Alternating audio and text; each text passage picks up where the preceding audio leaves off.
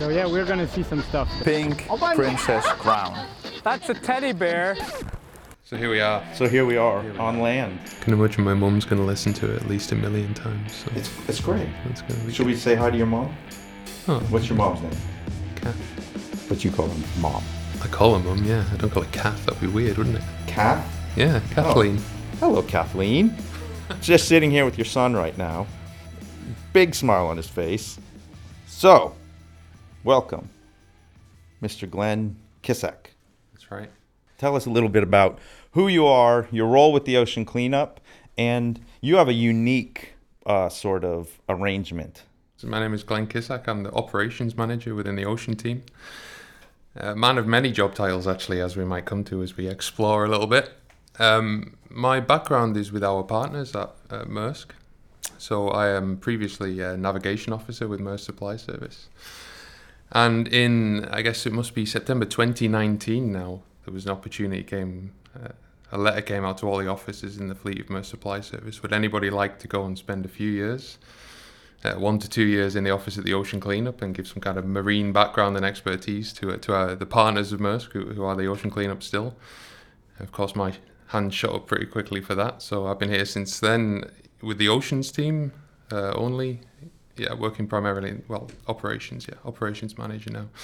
I, I guess what's a little bit special and would be nice to talk about is also the offshore stuff. So the, the operations manager role is, is in the office uh, primarily, but uh, trip two of the System 2 uh, test campaign, yeah, I was offshore there as well. Uh, actually representing the ocean cleanup, I guess, specifically on that trip. So um, we call it senior offshore representative. It's kind of the ocean cleanup's manager on board the ship, let's say.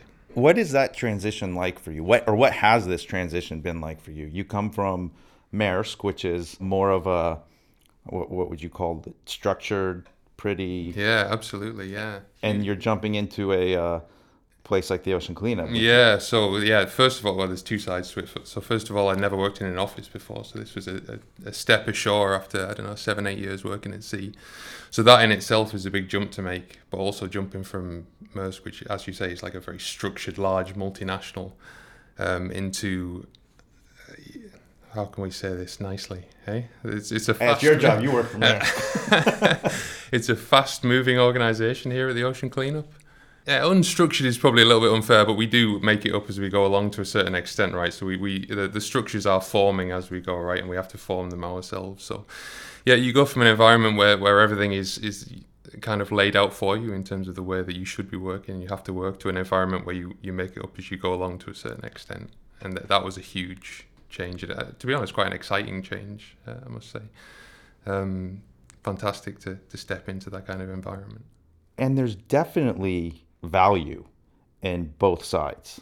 You take the Maersk philosophy and the Maersk way, which is very, you know, seasoned, and these guys, you guys have been offshore. You run massive ships all the time. You've been doing this for how many years? So it comes with a little bit more. I don't want to say stiffness, but it comes with a little bit more rules, regulations, this, because you know what you're doing. You've you've had this experience, and then when you come here, do you find that that they both kind of maybe help each other? Like, are there things that you pick up on on the ocean cleanup that you can now that you report back to Maersk and say, yeah, you know, maybe we do this this way, but th- there's some value in looking at it this way. Yeah, you take a little bit from both sides for sure, right? So, I mean, you, you went offshore yourself, right, for mm-hmm. trips one and two of the, the System 2 mission. So, you've been out there in that environment and you're a long way from land. You know, if, if anything were to go wrong in that environment, it's, it's, it's serious business, right? If you're, that, if you're that far away. So, th- things like th- the fact that we treat safety as a non negotiable first priority for everything, right? So, everything is 10 times more cautious on a ship than it would be uh, you know if you didn't have if if you weren't without that safety net of being able to to access the shore so a lot of that kind of rigid proceed well a lot of that rigidity in, in how you have to work and that that structure of how you have to work comes from just working for a big organization right? You, you need to kind of put those systems in place. And and some of it comes from working on ships and being in that remote environment. And then you also need to to have a, a controlled and kind of cautious way of working. So that that exists for a good reason. Um, I guess there's a lot of reflection at the minute of where the ocean cleanup is as an organisation because for me, we're at a really exciting tipping point where we've just come from a kind of proof of concept stage. We're out there now. We're now in operation, running. Where previously we've been testing, and now we're out there. You know, we're out there full time now, and we're testing, and we're really looking at scaling the organization now. So it's a case of you know what we've had to do to get the ocean cleanup off the ground is, is really like uh, flying by the seat of our pants a little bit sometimes, right? So and, and really making it up as we go along. And now, if we talk about scaling the organization, it's it's you know the, a certain bit of putting structures in place is going to be a little bit inevitable as we, as we grow and we turn it into like a big thing. So you have to kind of cherry pick the bits that are interesting and the bits that are useful um, from that big corporation kind of style of working. Which bits of structure are useful, which bits are going to help us, and what's going to add value, um, and try and kind of uh, disregard maybe some of the, the bureaucracy that goes with very very large organizations if we don't need it. it. It's it's quite exciting actually the opportunity to do that because you can you can take the best bits right and you you can you can pick the bits that work for you and, and it does go a little bit the other way as well so we have a great project management team at mss that we work with and they are obviously used to working in that quite structured environment. Uh, a lot of the work they do is, is with energy companies. They work in offshore wind and they also work in, in oil and gas. And those companies have very fixed ways of working. And it's actually quite strange for them to work with the ocean cleanup where where they have a certain amount of freedom to choose how they work. But we can from the ocean cleanup side, we can we can send a little bit of that freedom to them and, and, and just be clear that we can work out the best way that works for everybody. We know we don't need to stick within a certain box. Um, so yeah, a little bit comes from both sides. And I know over the course of the last month since you've been back, you said the word reflect. You, you've done a lot of that on the technical side and with this becoming a more stable operation. Yeah. Do you also do that personally and sort of look back at what it was that you were a part of on the six weeks that you were out there? Like, I know we talked about it when we were on the back deck, and when you're in the moment, you're like, wow, this is incredible. We're taking this much trash out. You're feeling the trash as it Yeah. hits the deck. And so you are in this moment of the emotion and everything. But when you're months out, how do you look back at it now? How do you look back at the at the the offloads and the whole putting it out there and the chaos that, that it could be at times out in the middle of the Great Pacific Garbage Patch? Yeah, I don't think I did have an opportunity to, to reflect while I was there. I mean, you're there to kind of tell the story a little bit, right? So you're constantly looking at how people are feeling and reacting about it. I was there from a, a kind of an operational role and a management role, I guess. So, so my my job, as soon as the system is out of the water, we're not catching plastic anymore, right? So as soon as it comes on the deck and we're doing that extraction, I'm thinking, how are we going to get that back in the water and catching plastic again as quickly as possible, basically. So that's my priority. So everything I'm thinking and looking at is geared around kind of efficiency and getting back to it. And boy, does it show. You're like an athlete, man. Your eyes are everywhere. You're like a quarterback. Like you're seeing this, you're seeing that, you're over here, bouncing here. Is this who you are as a person? Are you like this at, away from working as well? Yeah, I don't know. I think I, I, I do clearly have some kind of instinct to organize a little bit. I mean, that must be a little bit who I am. Yeah, it does hit me a little bit more when I'm there. I could say I could say I was extremely organized, and my girlfriend's going to be listening to this and shaking her head in disbelief, isn't she? So, This is the So- person I'd like to talk to. yeah, okay, but I Get mean, her on the line. once you're there, I mean, the, the clock is ticking as soon as you step on board, right? So when, when you decide to mobilize an offshore operation, that is a very serious undertaking. Let, let's not kid ourselves about that. There's a lot of people involved. There's big assets involved. There's a lot of money involved, right? As soon as we go out there, and and as I see, we have a, a responsibility to everybody who's given us that platform to go out there that we're going to use that time effectively and efficiently, and that goes from major sponsors like uh, like Maersk and major partners down to everyone who's who's given five or ten dollars out of their paycheck on a monthly basis or, or as a one-off basis or they've donated from their birthday pie that they had they raised donations. So you need to be able to look all of those people in the eye when you come off and say we did everything we could you know to, to use what you gave us responsibly. So so that's where it comes from and as you know anything that is not catching plastic and is, is not getting out there as quickly as possible and as safely as possible to catch plastic you know that that's the priority all the time. So i mean we talked about reflection right? So so that pressure kind of starts to build up or, or that focus i guess starts to build up as soon as you start to go to the ship. And it was really actually only on the on the way back that i started to to reflect because my head was just in that zone the whole time we were out there. I remember sitting on the plane on the way back, and there was a moment after we took off, and there was like a, a very obvious moment where it kind of hit me, where I kind of sank back in the chair a little bit, and that was the first time I was able to kind of think about it a little bit eh, and breathe out a little bit and say, "Wow, that that was actually that was pretty cool." Yeah. Well, to people that are listening at home, that are the ones donating the five dollars, and the ones that are wondering, I, we couldn't have a better person in charge. I really do hand it to you because I did watch you like a hawk, and you were amazing to watch out there, getting everything done on every level of it. It was very cool to watch. But you said that you did have moments of reflecting on the plane. When you think about that, what what were the moments? What were the moments that stood out to you?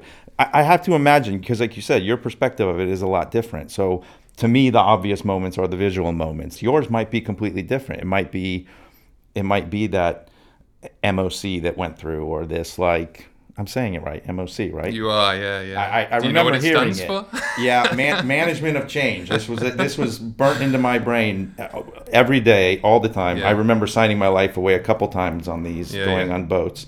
But does your brain work like that? Like, Yeah, the, the moments are the ones that I look back with with enjoyment, and certainly like the big extractions. And the, what you just said is it, it triggered me a couple of seconds ago when you said you feel it coming through the deck. So when we dumped, the, you know, the biggest extraction we did was a little bit over nine tons, and it's a steel deck, and and physically feeling that plastic hitting the deck, and vibrating upwards through your feet is like an incredible feeling, right? So yeah, moments like that are enjoyable like the reflection i guess one, one of the one of the reasons i guess i was able to be effective offshore is because i've been involved in the design of system 2 right from the beginning. So sitting together with the you know manon who designed the retention system or, or worked with our partners to design the retention system and you know with the hydrodynamic engineers and all these you know smart people who, who designed this system that was a long road in itself. And they gave it absolutely everything and we gave it everything as a team to get it out there. And we really wanted to be out there in the summer to get testing in the in the relatively nice weather in the summer.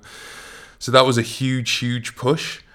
And, and that went right up until the moment that you know there's no moment to breathe right up until the second when you mobilize the ships and you go out there. So that's you know it was six weeks offshore. The, the trip was six weeks but that was the culmination of like months and months of really intense really hard work from a whole big group of people who made that happen. And just being able to like sit back and say wow you know wow we did it you know because like I guess if people are listening at home or if they see the update videos of course you see what's going on in the in the Great Pacific Garbage Patch but you you probably less common that people get to have a glimpse behind the scenes and it's just hours and hours of of uh, crunching numbers and design iterations and operational reviews and all that stuff that goes into it beforehand and that you know just just seeing that in real life and just saying yeah wow we did it. Yeah and it worked. And now it's happening. Yeah. And then you take your moment on the plane, and then that plane lands, and then we go forward. yeah. It doesn't stop, man. no.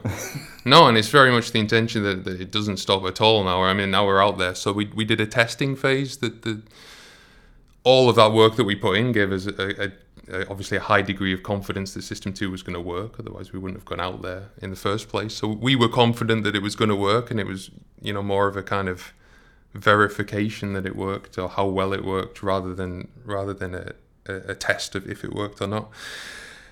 Uh, and it did and that gave us the confidence to say well okay let's let's keep it there. So we initially planned the test campaign which was two trips 12 weeks uh, in the GPGP and and when we started to see the results come in it was like yeah this is exciting and there's really no reason to stop here. It's working well enough that we can just push the button and keep going.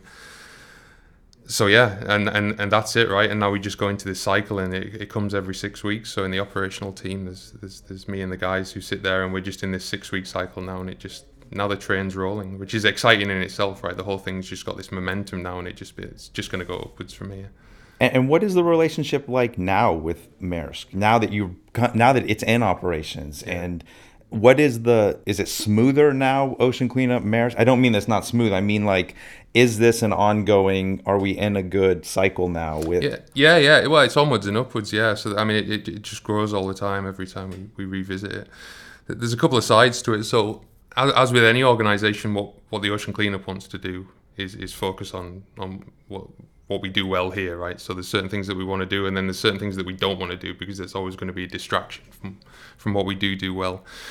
So I I like to talk about the, the partnership as, as being like extremely complementary because I think it is. So like the, the, the understanding of the problem is, is, is like the ocean cleanup's core knowledge, right? That's what we do. We understand the problem better than anyone else on the planet.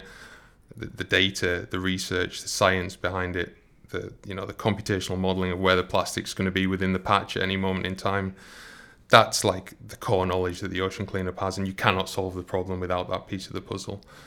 The day-to-day management of offshore operations in a remote location and everything that goes with that with having ships out there is what you know Maersk Supply Service and Maersk do day in day out for years and years and years with hundreds of vessels all over the world right? So they are the experts on how that works. And and you know you cannot solve the problem of the Great Pacific Garbage Patch without those two pieces. And you have two part two halves of the partnership that are each subject matter experts, uh, and you put them together, and that you know that's that's why it works. And yeah, so increasingly, like the, the day-to-day operations are, are managed by Maersk Supply Service, and and then obviously we're having those exciting conversations now about how do we scale from where we are now, and what is that kind of tipping point we're at as an organisation, and and what what got us to here is not what's going to get us there. Let's say that's that's kind of a recurring theme. So planning out that next phase of the operations is, something that we now do increasingly with Maersk. And Maersk give logistics support, but they also give like you know that whole supply chain design because the, the plastic it doesn't just come out and goes on the ship right in the end it ends up at a recycler so that whole supply chain from the moment it's in the ocean to the moment it's at the recycler that all needs to be planned and optimized, and that, that's a process that we go through with Maersk as well. And we, and we get amazing support from their special project logistics division in doing that. Yeah. What's the most important thing in your brain with this whole project? What's the thing when you're laying in bed at night and your brain you're winding the brain down, there's still one thing that's always ticking. What's the one topic that you put the most energy into with this project? That's a good question. I, I know there's something, man. I, I see it in your face. Every time I see you, there's like there's something that is always bouncing around up in that skull. What what is the biggest thing that you think about? Well, what, what we're doing at the minute is trying to judge that next step correctly. So we're at the moment now we're in full operation with two vessels. Now there's going to need to be additional vessels that go out, and as big a step as it was when we put two vessels out there, it's if if anything even bigger when we start to expand that the operation. So how to do that the best way is, is the puzzle because there's many ways you can do it right you can just take another another two vessels and throw them out there and just do the same thing twice over but the, the more you expand the operation the more complex it becomes the more stakeholders are involved the the more you need to look for those little optimizations to to to make sure that we, we continue to be responsible um, you know with, with with what we're given in terms of resources that is just a very complex puzzle, and it, yeah, it's just turning turning around there all the time. But when you do turn it off and you stop thinking about it, I got to imagine when you step away for a weekend or whatever, what are you doing as a hobby? What does Glenn do? What do you do when you're not thinking about work? When you're not out in the middle of the ocean? When you're not in meetings? Yeah, well, well, I do it when I when I go away the weekend, but then I also do it, I guess, periodically through the day. Sometimes music is my thing. Um, yeah, e- either listen like listening is good, but playing is even better. I would say, and and that is a completely different mind space from planning operation. That's the two sides of the brain, right? One one is like very much like a logical planning uh, side of the brain, and then the other one is more sort of creative flow side of the brain. And and if you go from one to the other, then it acts like a kind of reset for the other side a little Mhm. bit. I think so. Yeah, I, can- I can go and uh, pick up a guitar or or turn on a synthesizer or something like that, and just give it like five ten minutes with that, and it's just like switching the other side off and on again, and then you can go back. So, who's your musical inspiration? What bands did you grow up listening to? Uh, what did I grow up with? Well, I was I was kind of lucky to, to start listening to music in the early 2000s and playing guitar, so that you gravitate towards guitar bands and stuff, of course. And that was just an incredible time. Eh? So so that that was a moment where guitar music was enjoying a kind of moment in the spotlight.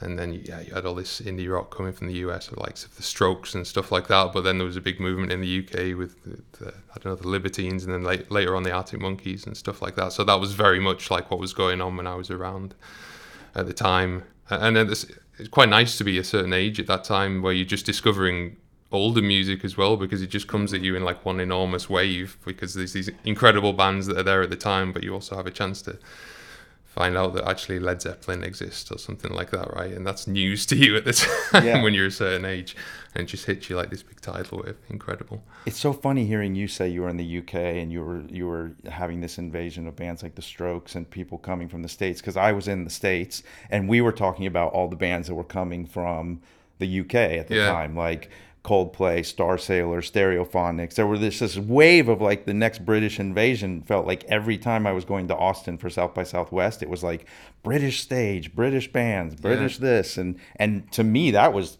amazing stuff that was that was crossing over at that time period. So it's funny to hear the perspective from from the UK. How did you get started doing this? Because you've been going offshore for most of your career, right? Yeah. How did this happen? Yeah, there's there's no there's no logical answer to that really, and that's kind of a recurring theme in in my life or career. Yeah, it just kind of jumped to me one day. I don't know. Some people have these plans, don't they? And, and a lot of people, when you go to sea and you train as an officer, so you go to a college and there's like an officers' college, right? And everyone there, and a lot of people have this kind of story where they have someone in the family who's been at sea, or yeah, usually a parent or something like that, or there's some kind of link to a maritime history or something like that. And there's absolutely nothing for me at all. I guess there was a friend working on cruise ships, I guess, at the time. So he was, I was traveling a lot with him, and, and he had this kind of working pattern where he was, we would go traveling for like quite an intense period. Okay, so that was like a few months. And then he would, that was his leave period. So then he would come back and he would go onto these cruise ships, and then we would kind of repeat the cycle again. So I, I, became aware of this like working rotation that you could do where it was like, okay, you can work really intensely for a short period of time and then you can just go explore for a certain period of time as well. And it's like, wow, that, that sounds interesting. So I started to look into maritime careers as a result of that and then picked up on the kind of cadetship schemes that companies like Maersk run. So I got into their cadet program and then I qualified as an officer after that. So, And how many times have you been offshore? ooh, 30, 35, 40, something like that. Yeah. and it's a completely different type of lifestyle. You you don't realize it until you do it. Like for me, I, you know, you have this perception of what it is going to be like, and then when you're actually doing it, it's completely different. What was your perception?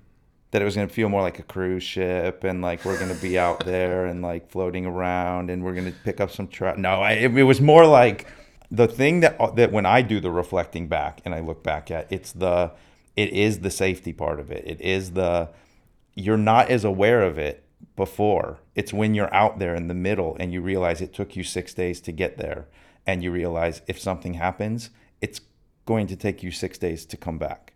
That's the part I think that was my light bulb moment. It puts a lot in perspective, man, when you're in the middle and you and you're flying a drone and you see how tiny that boat is. Like you said, it's a massive operation. When you see it in Victoria and you see these two boats next to each other and you have this perspective of like there's a bus or a truck or something parked next to it, you're like, holy shit, this is massive. Yeah.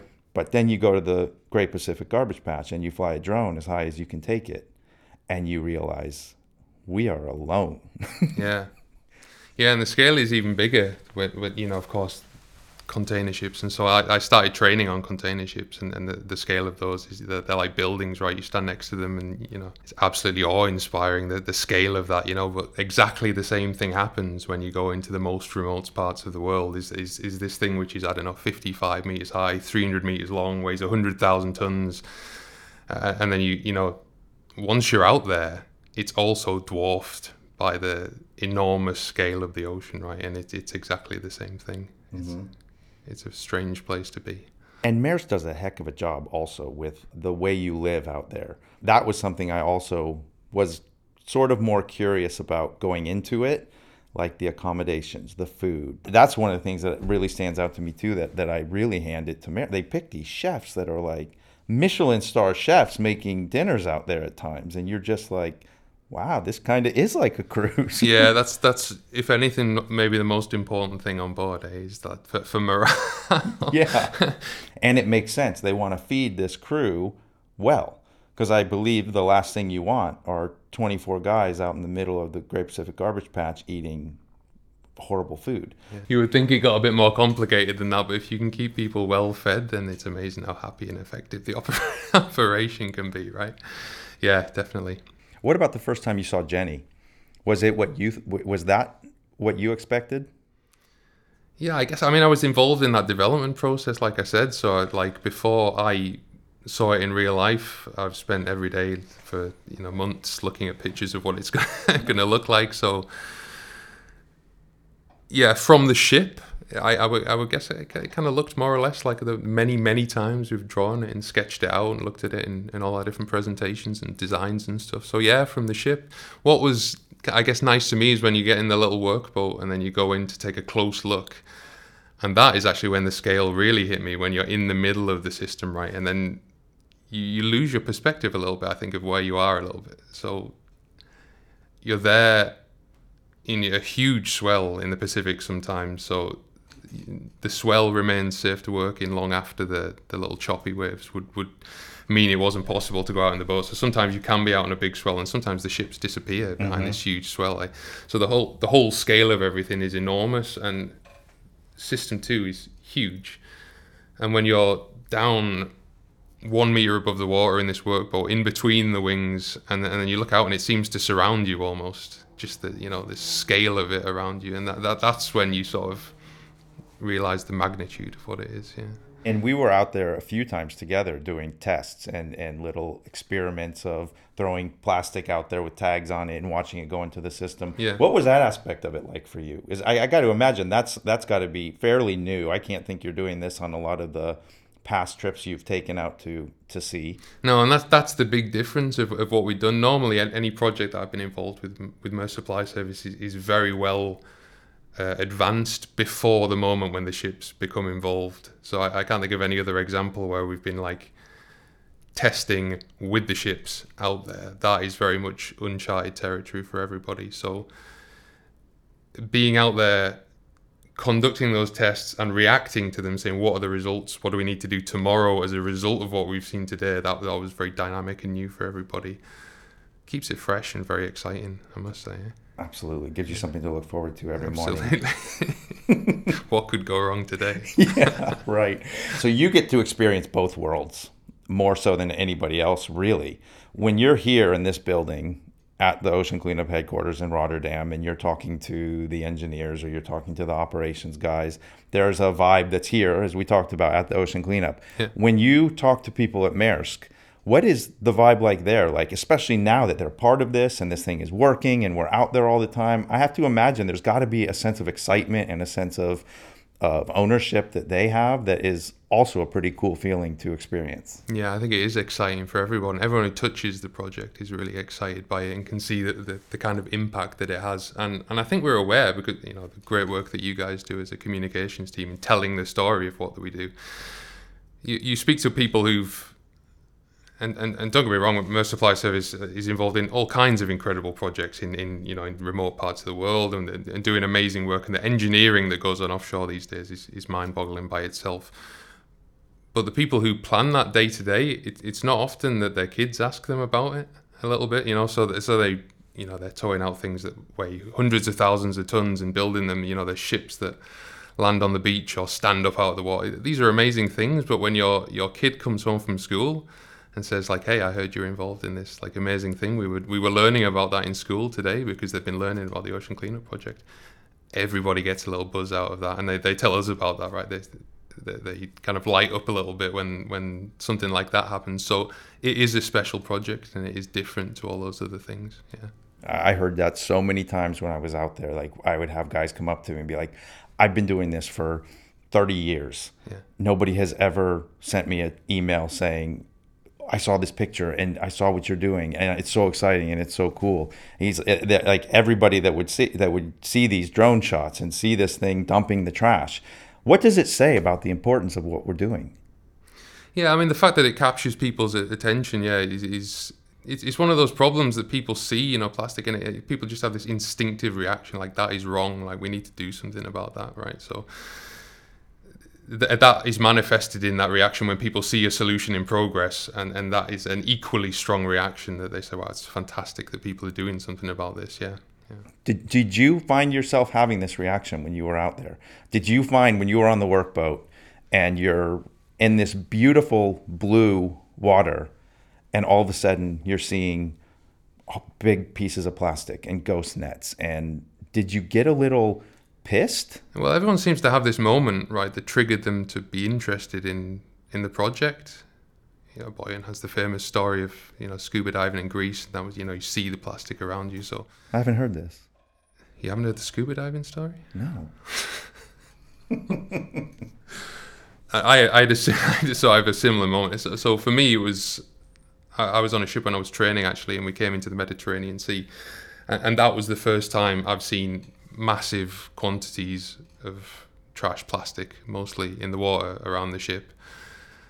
So I've seen it before. I've sailed across the Great Pacific Garbage Patch before, prior to working with the ocean cleanup. But it was this moment in the Mediterranean when I saw all this trash around me, and I don't know who sees that and doesn't think we should do something about it. You know, it, it really, really hits home when you see it in high concentrations. And yeah, exactly the same thing. Once we got out to the Great Pacific Garbage Patch, it, it, it builds up. And, and for all the time that you spend on shore talking about, you know, this is a serious problem and it needs to get solved, the moment you see it in real life, it becomes very, very visceral and very obvious. And immediately reinforces what's inside you to say, yeah, we need to do something about this.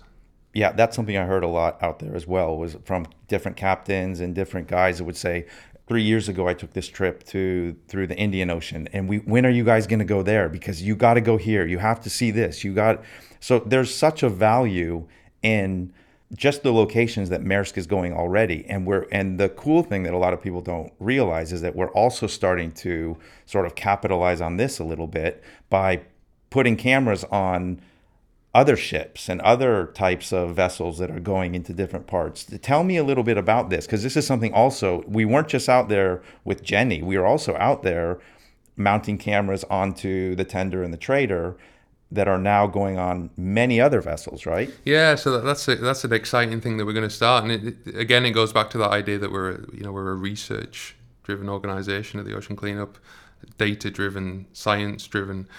So understanding the problem is key to it. So lots of amazing initiatives going on to, to help understand the problem and map out the distribution of plastic and the movement of plastic because even the patch itself moves seasonally.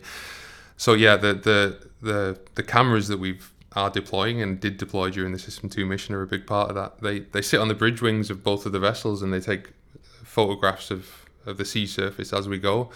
That feeds into a uh, an artificial intelligence program which spots the pieces of plastic. This is just magic to me, by the way. This is way above me.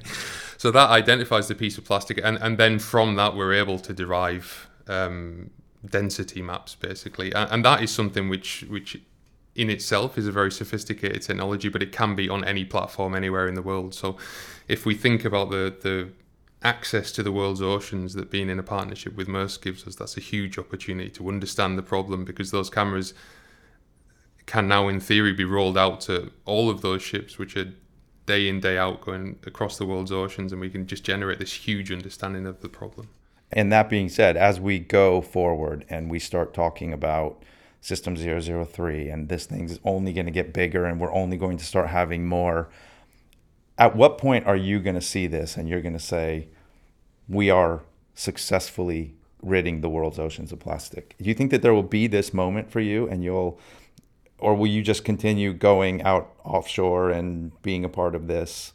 Well the, the idea that we are doing it i think when that first plastic hit the deck when i saw it down that was the moment for me where i was like it's happening you know? Mm-hmm. so and that was a moment I was looking forward to before. It, you know, it wasn't the biggest extraction that we did. That was like the third or fourth that we did, but just that first one, uh, and you see the retention zone come out and come over the roller of the, of the, of the, of the vessel and, and, be emptied on the deck, and it hits the deck, and you're like, wow, now the ocean is a better place, right? That that plastic was in the ocean, and now it's on the deck, and it's happening. And, and that for me is the moment, and we are doing it now. So yeah, as far as I'm concerned, we're rolling. I agree and and to be able to experience that moment with you was very cool. I do remember the look on your face when this plastic was hitting. I got a great photograph of you with this, and it's like because until you see it with your own eyes and you feel it, Yeah. and you you smell it, it is something that you just cannot. A photograph does not do it justice, but it but when you see the faces, it helps a little bit. Yeah. So yeah, very cool, man. Well, thank you so much. This has been a great, great chat. I was watching a lot of stuff you were doing out there, and it's very, very impressive. And and the partnership with Maersk,